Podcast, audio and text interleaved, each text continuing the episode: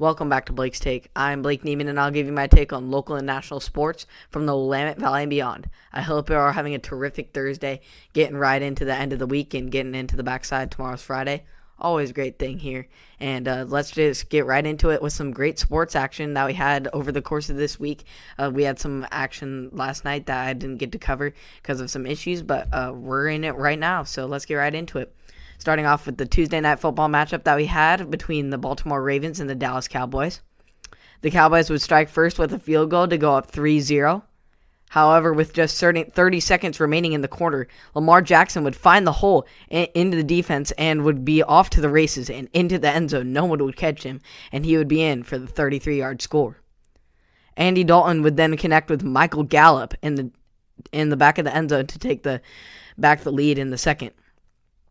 Jackson would then come back and on the set and connect with Miles Boykin for the 38-yard score on the opposing drive. In the second half, Marquise Brown would have an incredible over-the-head catch in the corner of the end zone that was a dime from Lamar Jackson.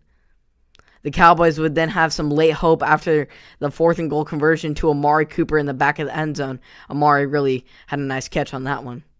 Nevertheless, J.K. Dobbins would wrap things up in this game and walk into the end zone uh, to get the Ravens the 34 to 17 victory in this game and in the Lamar Jackson return. So great win for the Ravens. Great leadership by Lamar Jackson stepping up right back into his spot in this Ravens offense and just really great stuff from them. Hopefully they can they got back over 500 after this game with the 6 and 5 record and hopefully they can try and battle back in this NF, AFC North division with competing with the Browns for the second place spot. I know the the Steelers have lost their first game and maybe more losses to come, so should be an interesting season for the rest of the AFC North division. So we'll see how it goes for them.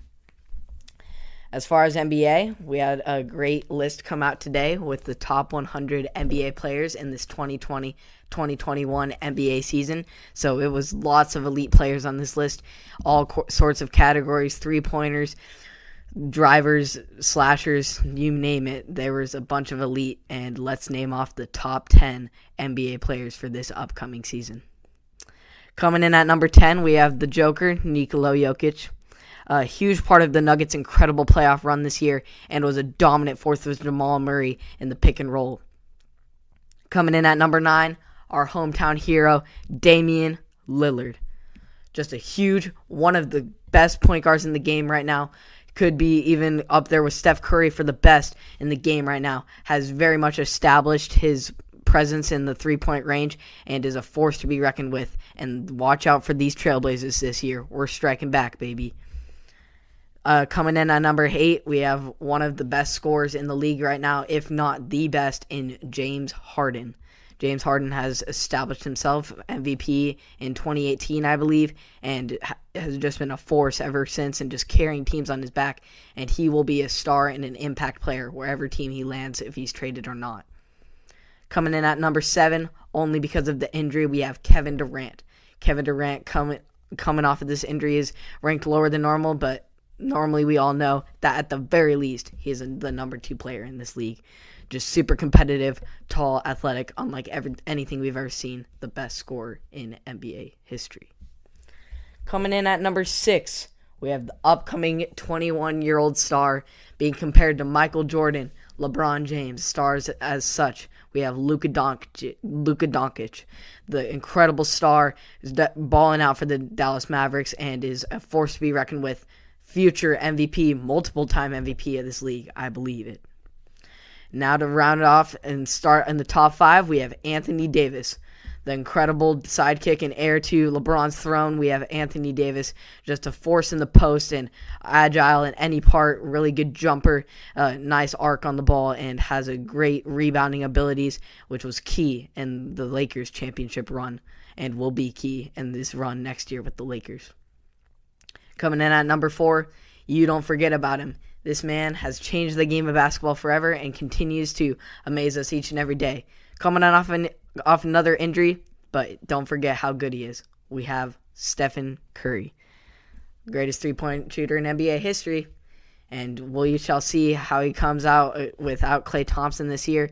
And we know what happens when Steph is in full control of the offense. Things get pretty wild.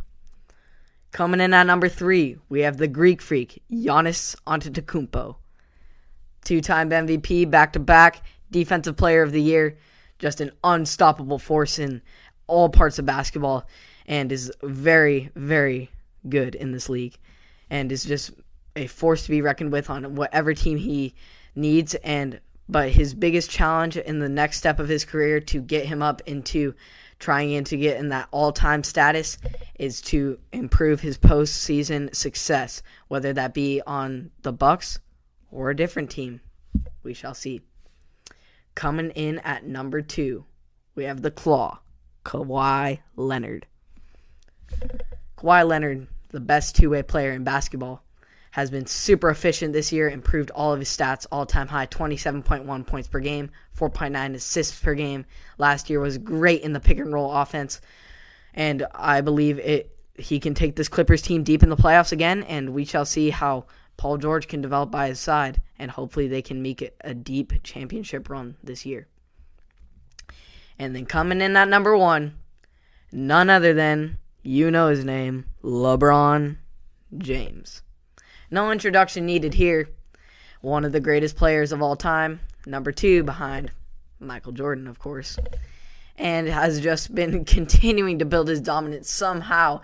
After even after he gets older and older, he just seems to be getting better and better and more efficient with the ball and is just an incredible basketball player, unlike anything we've ever seen.